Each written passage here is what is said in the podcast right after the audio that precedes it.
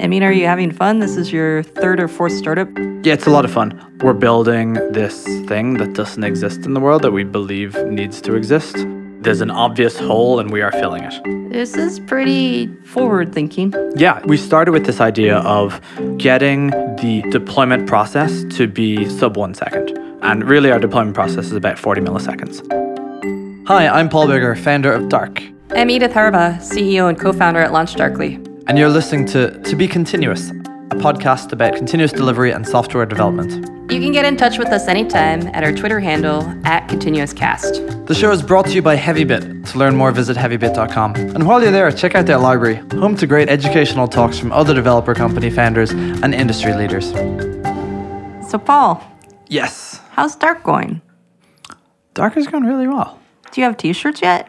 We don't have t shirts yet. You know, we, we made t shirts and we made swag. We made leggings, in fact. Unfortunately, they were all see through. So, you're saying they were not dark? Ah, poor. So Dark is going really well. What, Um, wait, wait, wait. What, what happened with the t shirts? I didn't get Oh, one. well, well, we, we stopped giving them away once a couple of people said they're see through. were they white? yeah, they, they, they were they were white and extremely thin. Why didn't you get black t shirts? Uh, we also had black t-shirts. We should get you a t-shirt. Our our favorite investor. Well, because thank you for wearing your Launch Darkly shirt. I, I always Uh, wear my launch Darkly shirt. and now I know why, because there's no dark shirts. Right. Yeah, so Dark is at an interesting phase. We, I guess we started building product around, uh, I'm going to say years ago. August two years ago. So about Wow. 18 months ago, maybe a little more than that. And we were at the what the hell is this product? Mm-hmm. So we had a core idea that there's all this accidental complexity in software, and Yeah. we want a way to allow people to build backends without all this accidental complexity. So we wanted people to not have to worry about infrastructure. We want people to not have to worry about deployment for like deployment to be instant. And we want people to like be able to make APIs easily. So those were kind of our, our, our core starting points. And so we spent about a year iterating on various things before we came to something where we had a user that was building a business on top of Dark. How many people were you for the year when you were just iterating? It was growing, but largely, I would say for that year, there was four of us with two of us in engineering So you, Ellen, Ian. uh, and Steffi. So we were working on that for about a year before we had a, a customer and When you customer. say customer, were they paying you? No, no, no. So we, we were paying them. Ah, you should you should explain to the listener. So we, we posted on the internet. It got quite a bit of traction on, on the various aggregators where people shouted at each other about, we'll pay you to be our customer. That is really interesting. Best thing we ever did. Holy shit. Like, Yeah. I'm so shocked still at how good an idea that was. So uh, why do you think it was a great idea? Because you get to this point with, with your product, and th- this isn't true of every product, but th- this was true of our product, where there's a bunch of directions that you could go. So you know your product isn't quite ready for you to market it. Like you, you can't just give it to a thousand people Yeah. and have some of them use it. I think we had the luxury that we did not have a thousand people who wanted to use it. Right, right, right. And, and same with And Circle. I say luxury in quotation marks. So I, I think this is a thing for people who are building a very new thing versus what I think that you're doing at Launch Darkly and what I did with Circle, which is like there's an obvious hole and we are filling it. So with, with with Dark, it's not nearly so obvious what the thing needs to be. So we need we need customers to guide us, but you know it was shit. It like we ourselves felt that like it was roughly the right direction. But what are we working on next? Do we need to work on the database feature? Do we need to work on the editor? Do we need to work on the infrastructure? All of it is like you know broken in a million different ways. Which one matters? So that was why we paid someone to take that risk on. Mm. So they would get things out of it. So, for example, they would get not having to worry about infrastructure, but they would also lose things out of it, like sometimes it's not going to be working and you might have to step away from it for a couple of hours while we fix things. So we paid Daniel was our was our first EIR. We paid uh, three grand for um, for three months, Wow. Three, three grand a month or three grand? three grand a month. Wow. Uh, for for three months. So you were paying him. Um, we were paying, yes, and it was very much a a runway extension for them. Like it's you know they're not our employees, they're not contracting. Like they're building their own company, and we had I think thirty applicants, so thirty people who liked this idea, and we picked Daniel because he most fit the model uh, or the, the the kind of thing that we're able to support. Yeah, that's interesting. So our first customers were people from our accelerator. Mm-hmm. And hindsight, they weren't very good customers at all. Mm-hmm. And I mean that in the kindest possible way of like they could give us feedback about usability and ergonomics, but they didn't actually really need us. They were just Yes. using us because I would go and bug them daily. Yeah, and especially you- you're a product that makes sense at once you reach a certain size. Yeah. Yeah. So it was like the two person startup who I would go bug every day, like, have you installed it yet? Yeah, yeah, yeah. Not not our ideal customer. Yeah, so um, our, our ideal customer, there's really two markets that are our ideal customer at the start. One is, is people building um, a client's app, so a single page web app, a mobile app, uh, perhaps even a desktop app, and that needs to talk to APIs and that needs needs a back end to tie it all together. So that's one use case that we want. And the other use case is people building new microservices in existing microservice architectures. Ah. So you've got you essentially something that you talk to via HTTP. That's really what Dark is good at. I like the way um, you, that you've really defined your vision a lot more. Yeah, I mean it's Like it's, it's, like it's much tighter now. I mean, yeah, because at, at the start it was just like we're trying to remove all the accidental Yeah. complexity from coding, and we're trying to make it a hundred times easier to code, and we're trying to bring coding to a billion people. You're like whatever. Well, you're like, what if you could build Instagram overnight? It's like, Right, right. boom. Yeah, and that that's still the mission, but it's it's much more of a You've narrowed in for a couple Yeah. of very specific use cases. Exactly. Yeah. Yeah. And so we, we were looking for those people, and we, and we got a bunch of people who are like, oh, you know, I want to do this real time chat, or I want to do, you know, th- this variation on Twitter, or I want to do this um, real time video editing thing. And they're like, those those are outside our scope for now. Yeah. They, they, they, they will be inside our scope. But for now, it's just like literally, Dark is is a place that you can write code that is connected to the internet. That's And- still pretty broad, though. it, it is still pretty broad, yes, yes. So if everything that you need can be conducted via HTTP, we're the thing. But we need to find those people. And the place that that let us get to, uh, the place that we were able to get by doing that, that ER, we did it a second time with Chase. Chase a person or the bank? Chase is a person. He makes usealtitude.com, which is a it's a SaaS for flight deals. So rather than one of these like flight deals that you sign up for and there's a million people on them and they you know they get used before you get them, this is someone that you you pay I think it's five dollars a month and you get you know personalized deals for mm. for the the routes that you want to go. And that's built entirely on Dark. And the thing that these two EIR ships let us get to was to go from the phase EIR. Entrepreneur in residence Ah. slash engineer in residence. We weren't really sure which it, which it was, but it was one of those two. So doing this, what let us get to is, I think I've talked on this uh, on this before about like the phases that companies go through. It's- so most companies have the you know we're we're getting to product market fit phase, and then we are you know scaling or you know we're, we're- we're developing our business model and then we're scaling roughly sequential order not not you know much overlap. What what i've realized with with dark is that our pre-product market fit phase is actually split into various different phases as well. Hmm. So our first one was like what the hell is it that we're building? Yep. and now the version is how do we make this good? Yep. So we know what it is we're building. We know that we're able to build in it, but many of the of the parts of it, so like the editor, for example, is just not very good. It's not it's not fun to use. Like it has a lot of bugs that are sort of core to to the uh, to how we designed it, and it was good enough to prove that you could edit in production safely.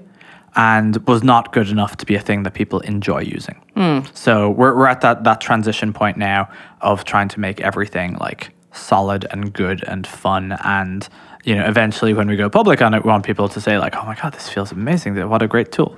Who do you feel is your competitor for that? Like, what are you replacing for that? It's kind of hard to say because Dark is, it's an editor, it's a programming language, and it's infrastructure. So like the most obvious thing that we're replacing is running a node application on AWS or Heroku or Kubernetes or, or whatever. And that's a large thing. It's not like we're, we're not replacing Node and we're not replacing AWS, but like we're replacing the the using of them together, which is how how they're used. Yeah, it's nice to be back at Heavybit today, but I start to pattern match.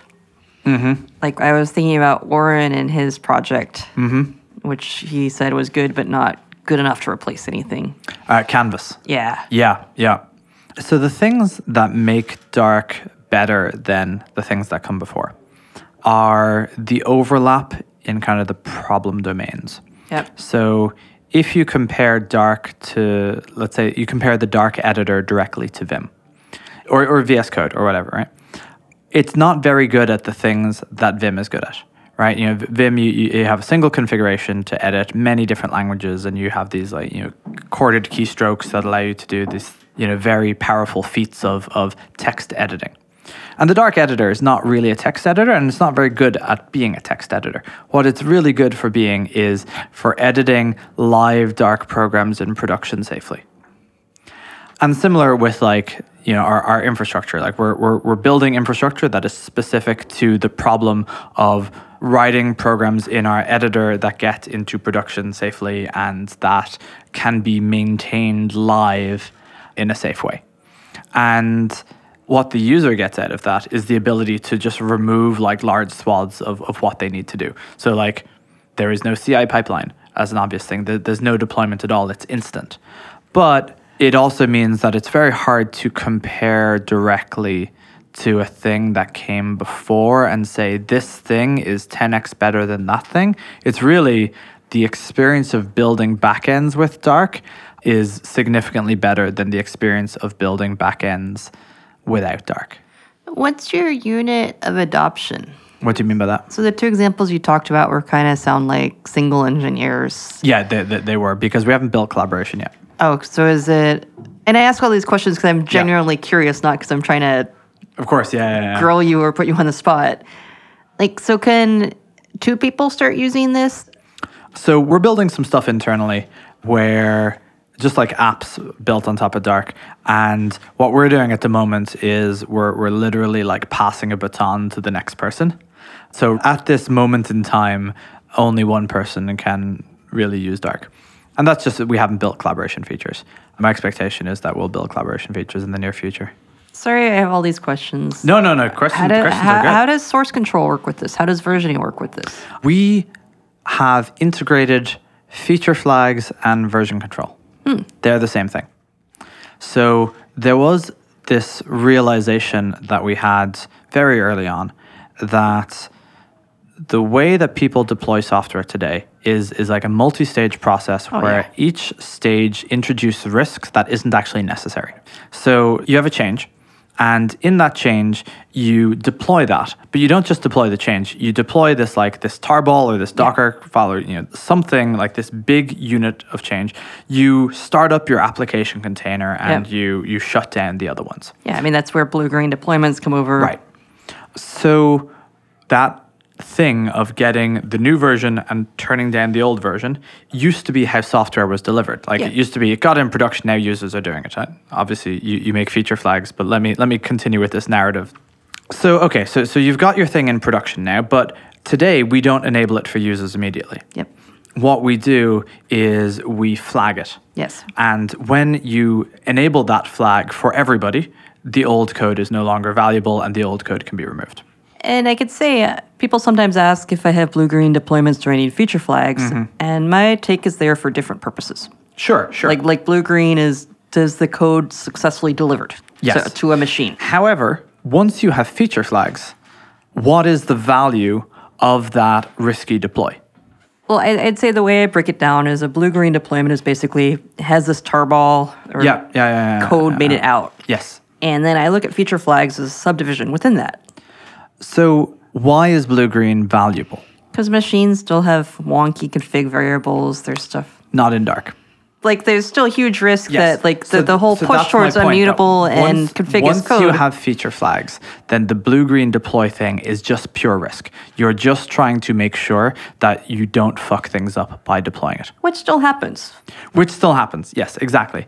So with Dark, we remove branches, we remove blue green deploy, we remove the Git thing entirely, and the only unit of change is the feature flag. Wow. So if you have code that's running in production, you feature flag it, you write the new thing, and then you switch over to it or you test it or you enable it for yourself. So it's like your dev environment is your production environment with a feature flag, maybe set for just you. This is pretty forward thinking. Yeah, yeah. I mean, it's we started with this idea of getting the deployment process to be sub one second, and really our deployment process is about forty milliseconds. And we had to re-architect everything. Like th- there is a need to have the editor in that loop because if you're going to have the editor, you know, and it saves and it touches a file system, and then it goes across the internet, and like you know that that's that's a hard it's a hard change. So you need to pull all this stuff in to enable that. But once you've got it all in, then what you have is, oh yeah, I can do a deployment in, in 40 milliseconds and I can do it safely as well. That's really what uh, Marianna Tessel talked about when she came a couple years ago about living code. I mean, I have such a bad short term memory that I remember not a single podcast episode that we have made before this date. So you're going to have to tell me more. That that's great. We have a whole library of 50 plus. uh, you can put them in your download directory. Yeah, and, I'm going to be like, oh my God, these people sound so smart. Who are they? And, and also, Paul, you know that we have transcripts. Yeah, oh yeah. So- ha- have you checked out the Heavy Bit library lately? They have this and many other podcasts. so occasionally people Twitter me and they're like, "Oh, in that episode where you asked about this thing," I'm like, "I have no recollection. I have no idea what we're talking about." Here. Oh, really? yeah. So what, what did Marianna Tessel say? She was talking about the idea of living code. So Marianna Tessel, when she was on it uh, with us, I think she was uh, VP of engineering at Docker. Now Yeah. she's CTO at Intuit. Brilliant woman who I admire very much. Yeah. But she was talking about her ideal that when you checked in code, it could be live instantly Mm-hmm. Yeah. So with, with the right safeguards. Not. Yep. So so that's exactly what we're building. Uh, I should go back and listen to that It's, episode. it's a good episode. You were Yeah. very witty in it. Oh, was- and, you wore your Launch Darkly t-shirt that day. Right, right. Yeah, so, so, so there is version control, but it's the same as feature flags. And it's like a history of what the code was like before you flipped the flag. How do you ever clean it up then if it's just a layer and layer and layer of feature flags? Why would you? At some point, it, it impacts readability if you just have all this oh, stuff. Oh, well, I mean, you, you switch over to the new thing, and then the thing that was in the flag is now just like in the history. Consider it to be old commits almost. You rarely go back to look at your old commits, but sometimes you want to. I buy into this. It, it's- it's funny. It's very retro. I mean, this is basically trunk-based development. Yeah, yeah. And it's funny. So I, I give a lot of talks about feature flagging. Mm-hmm. And I remember I gave a talk in England, and somebody came up and said, We had feature flagging 40 years ago Yeah. because we didn't have version control. Oh, interesting. They didn't just make backups with ever increasing names that like they copied the directory onto somewhere else in their hard disk. They, they actually flagged in. Well, so there was this 40 years ago, and they didn't have a version control system. Yeah. So every time they deployed, everything went out. Yeah. And so they said, well, we basically invented feature flags. Yeah, that's Well, I mean, cool. like they're a version of it so that like when they deployed, they could control what went out. Yeah. Yeah. I mean, like we certainly didn't invent feature flags. We just try to make them easier to use. Yeah, so there's a realization that many of these features or many of these tools are providing the same feature set, and some of them are doing it better than others, or some of them are doing it in a way that is more suitable for like one environment versus versus other environments. And I think Git is something which fundamentally has not been reinvented for a long time. There was RCS, and then there was CVS, and then there was SVN, and now there's Git. But like they're all the same tool. Yeah. They all do the same job. And what we're talking about when we talk about removing accidental complexity is is rather than saying how do we make a better version of SVN, we want to say how can we reduce the job that is required of this tool to almost nothing. Yeah. We'll just make it easy for people to focus on what they're trying to do. Yeah, exactly. I mean, there's so many steps in deployment.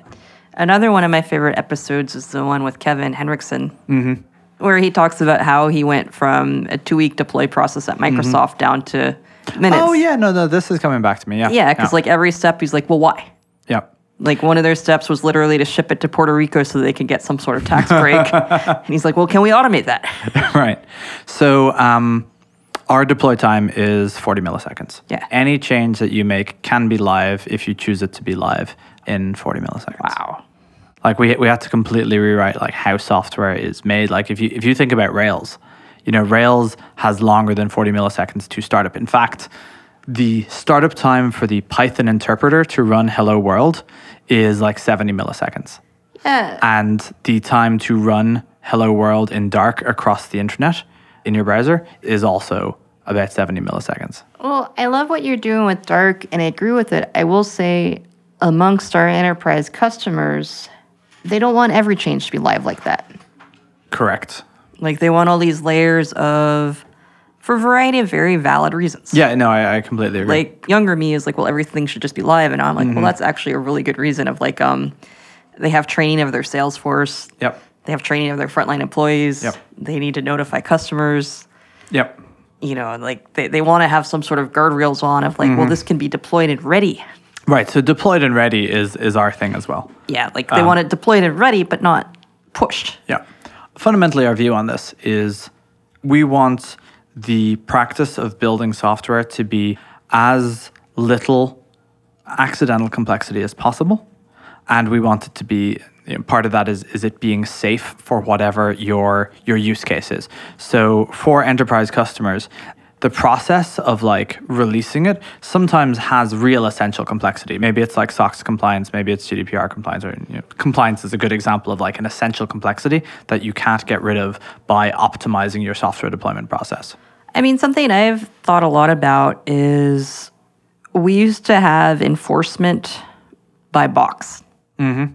Like it used to be, well, now it's on the QA box. Yeah, yeah. yeah, So it's yeah. time to QA. Now it's Yeah. on the beta box. So it's time for the beta testers. And continuous delivery allows you to shrink that down so they're all in mm-hmm. the same box, but you still sometimes want the same steps to happen. Right. Like you still want to have the QA testers look at it. You still want to have the beta testers look at Yeah, it. we haven't got to this yet, but our expectation is that we will allow you specify access controls for any place in your dark infrastructure. Yeah, that's the idea of progressive delivery. Right. So one of the ideas of- Dark is everything is written in the same in the same tool, and as a result of that, any setting that you make, so for example, an, an access control, can be applied anywhere in the program, Yeah. uh, and can be applied as fine grained or as as coarse grained as possible. So uh, uh, let me give you an example here. One of the things that, that, that we do in Dark is we store passwords right? Because you know this is the thing, and so we want people to be able to set the read your password permission to nobody, obviously. At the same time, sometimes someone needs to come in and say the passwords aren't saving properly. What do we do? And we have to be able to like give that person a temporary permission to see some requests, and that access control can be used for almost anything as long as you you you architect your product to, to do it this way. And so so that's the thing. Like we want to anywhere in your in your dark architecture allow you to like you know specify the needs that you have really. Yeah, I mean that's that's the idea of Launch Darkly is that uh, controlling code anywhere, anytime. Mm-hmm. I feel once again we've violently agreed. It keeps happening. What else can I tell you about dark? I mean, how's it going? I mean, I have my own questions. Uh, I'll say for Launch Darkly, we always felt like we needed to make money. And I think it was partly that we were first time founders and we didn't have, we didn't feel like we could continue to raise money unless we had a track Right. record. Like, I have a theory that you can raise money on three things Yeah. team, dream, traction. Yep. And if you have a super strong one out of three, you can do it. We felt we did not have a good enough I mean, if, if you're inexperienced, you kind of need them all. Yeah. So, what's your theory beyond not charging money yet? So the reason that we don't charge money is that we well, there's a bunch of reasons. So so one, like Dark is not ready to be paid for. Two, we we don't want to focus on pricing when we're still like figuring out what it is that we're doing. So we plan to raise our next round, our Series A, with zero in revenue. Yep. And what we have to prove for that is like that this this is a game changing thing. So we, we have different uh, we have different metrics that we're going like usage of dark, but usage in the sense that like people are able to build real things on this, and you can look at people building real things on it, and that it has features that make it possible to build those things faster, safer, better, lower maintenance, etc. So, is it a conscious decision not to charge? Uh, yeah, yeah. I think for us, we always just associated money with value. I mean, there's a lot of reasons to to charge money and to not, and one of them is like you know that you can't. So you know, in the early days of Circle, we charge money because you know, no one had, had given us money. And there's the risk that if you don't charge money, that like you, you know, that there's no kind of forcing function of of providing value to to users and that kind of thing. But what we've done is we've essentially orchestrated the entire company around extracting that value or extracting that sort of information. So like I talked earlier about the the EIR things that we do, like that's to get real feedback at a point in the company where it's just like the product can't get feedback from the market. Yeah, I mean, I, I will say that we deliberately, when we went into beta, we didn't charge money because I didn't want to lock in. Yeah, yeah. Like I so I You told, lock in a certain pricing or I didn't want to lock in a certain pricing. Yeah, So like yeah. our first five beta users, I said you need to pay twenty to hundred bucks to be part of our beta program. yeah. And it was more just I wanted them to at least commit to that. Yeah, yeah, exactly. It wasn't. I a, mean, it, it- it, it was really was not about the twenty bucks. It was Yeah. like, will you commit to twenty bucks? If Right. said no, it's like okay. Right. Yeah, I mean, it's it's really important to get that level of commitment, and, and money is is one of my favorite ways of getting that commitment. With Dark, if you're building your software on it, you know you're going to be using it, you know, hours a day. We get that that level of commitment a different way. Well, I, I have a personal question. Yeah. I mean, are you having fun? This is your third or fourth startup, depending on how you count it. Yeah, I guess it's my fourth probably. Yeah, depending on how you count it, it could could go as high as six. yeah, it's a lot of fun. Like, there's a great team, and uh, me and Ellen work really well together, and we're building this this thing that doesn't exist in the world that we believe needs to exist. Isn't that fun? Ah, it's like it's the best part of startups. Yeah, it's so fun when you go talk to a customer. They're like, "Thank you." Right, right. So occasionally our customers come in to, to see us and, you know, have lunch or spend the day there and just sort of like quizzing them on like, why do you like dark? Do you still like dark? You know, would you go to something else instead? And some things that we believe are core, it's easy to believe, but it's another thing to hear someone telling you, oh yeah, this thing, like, just like I want this all the time for everything else that I do. So in Dark, we show you values that you know, if you're if you're looking at a variable or something like that, we'll show you on the side, you know, a value that this variable has been recently in production. But it turns out that it's not just neat; it's a fundamentally different way of writing software because as engineers, we spend so much time going, "What is this thing?" Like, is uh, you know, tracing it through your program to try to figure out like what type it might have. And in dark just like it's all there at your fingertips. So you spend you spend your time on like producing value not trying to like figure out shit that, that should have been provided by a tool. Sounds fun. Are you building dark on dark? not as much as we would like. So we've built one small service on dark. There's two other services that we're looking to move over to dark and i think the core engine is a thing that won't be built in dark for, for quite some time I think that was a big forcing function for us. Mm-hmm. Oh, using launch darkly and launch darkly. Do you use feature flags in the thing that that controls the feature flags, or is there like a sacred part of the code base that doesn't use any of your own stuff in it? I, I can't say that in what we call it because I, I get more worried about people hacking us. But uh, we definitely have a service that is running Launch Darkly. Right.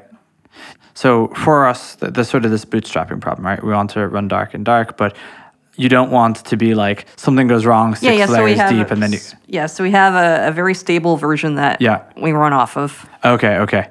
Oh, like like six months ago's version is like you run this thing off to the side. So if your current thing fucks up, it's not going to affect. Yeah. How often do you deploy to that? Not as often as we like, which sounds Uh huh. I think this is kind of hilarious that like the infrastructure providers, it is hard to use the continuous delivery that we want, not because we're against it, but because there's a fundamental problem of running something on top of itself that that could just break everything forever. I mean, so this might sound like a total side note, but I was hanging out with a lot of Salesforce people, and they were talking about how their customers do not want more than quarterly releases. Oh yeah, yeah, yeah, yeah. Or like, um, in particular, they were talking about Kubernetes, and they're like, well, Kubernetes has like basically weekly releases, and customers don't want that. Yep. That's why someone runs our Kubernetes for us. So they were literally talking about how somebody had certified a version of Kubernetes and it took them 10 months to certify. no, a customer had like run this version of mm-hmm. Kubernetes through all their internal protocols. Yeah. And by the time it's ready to go live, Kubernetes is like, well, that's dead. Yeah, yeah, yeah. That's got to be fun. And I don't know who's wrong in this situation. Yeah, I mean, it seems that everyone is like right in some way, but yeah, it's it's all wrong in a bunch of ways. Well, like Kubernetes is still moving pretty quickly, so they're like, well, we're not going to freeze for 10 months. I mean, also that there are just like security releases. Yeah. Oh. Also, Dark, you're still having fun. Dark, we're still having fun. I think we've identified the core challenges that remain to like get to market, and none of them are like risky anymore. They're just they're just we got to get it done. And oh, we're we're hiring for this by the way, but you know it's all like to enable this vision we need this, and you know kind of doesn't matter what what version that that comes in or. The other one that we have is we build a version of this and it's shit in this way, and we need to build a new version that doesn't have that that thing. Uh, none of it is we don't understand how to build this product So, what, anymore. Are you, what are you hiring? We're hiring uh, infra and front end is our is our main things, but like you know, software generalists, but engineers, engineers, is what we're hiring. Engineers. yeah, in San Francisco, unfortunately. Oh, this is interesting. Did you decide not to do remote? We decided that during the phase of our business that we're inventing something new, the high bandwidth communication of being in the same room is essential. Did you try to do remote? No. Yeah, I, I, I agree. Uh, Circle was largely distributed, so I have a lot of the, the experience of doing it. But we will go distributed at a point in the future when we hit another shift in, in what the company is. Yeah, it's, it's funny because remote is all the vogue right now. Yeah. Yeah, I mean, are, are you remote at all, distributed? We have a couple remote employees, but we were very deliberately all in one room mm-hmm. for the reasons you just cited. Of um, you Of know, course, you're in Oakland now, so it's easier to hire over there. yeah. I mean, back when we were HeavyBit, I would go out and visit prospects. Yeah, I would come back. I would get coffee with the team, and I Yeah. say team. I mean, we were five people. Like, Yeah. Here are all the things that I've learned from the conversation. yeah, and it was just organic, Yeah, yeah, yeah. and it was just how we could move very quickly back then. Yeah. So we, we get a lot of the same thing. Like it's it's just you know, someone has a new design for something or they, they write a new doc about how certain things should work and like you just need like very fast feedback. So like being in the same time zone, the same working hours, the same room, they're all they're all an essential part of that. And I look forward to the day when we no longer have those like where, where it's not such a strict requirement for those. But it's it's really key, I think, in the early days. Mm-hmm. Otherwise, you have to build another rhythm. Yeah, yeah, completely. Well, it was nice to hear about Dark. Yeah, happy to tell you things about it. We recently wrote a blog post on our Medium, uh, Dark Lang on Medium, also Dark Lang on Twitter. T-shirts. If you message us on Twitter, I'm sure we can find a t-shirt. Thanks for listening to this episode of To Be Continuous, brought to you by HeavyBit and hosted by me, Paul Biggar of Circle CI, and Edith Harbaugh of Launch Darkly. To learn more about HeavyBit, visit heavybit.com. While you're there, check out their library, home to great educational talks from other developer company founders and industry leaders.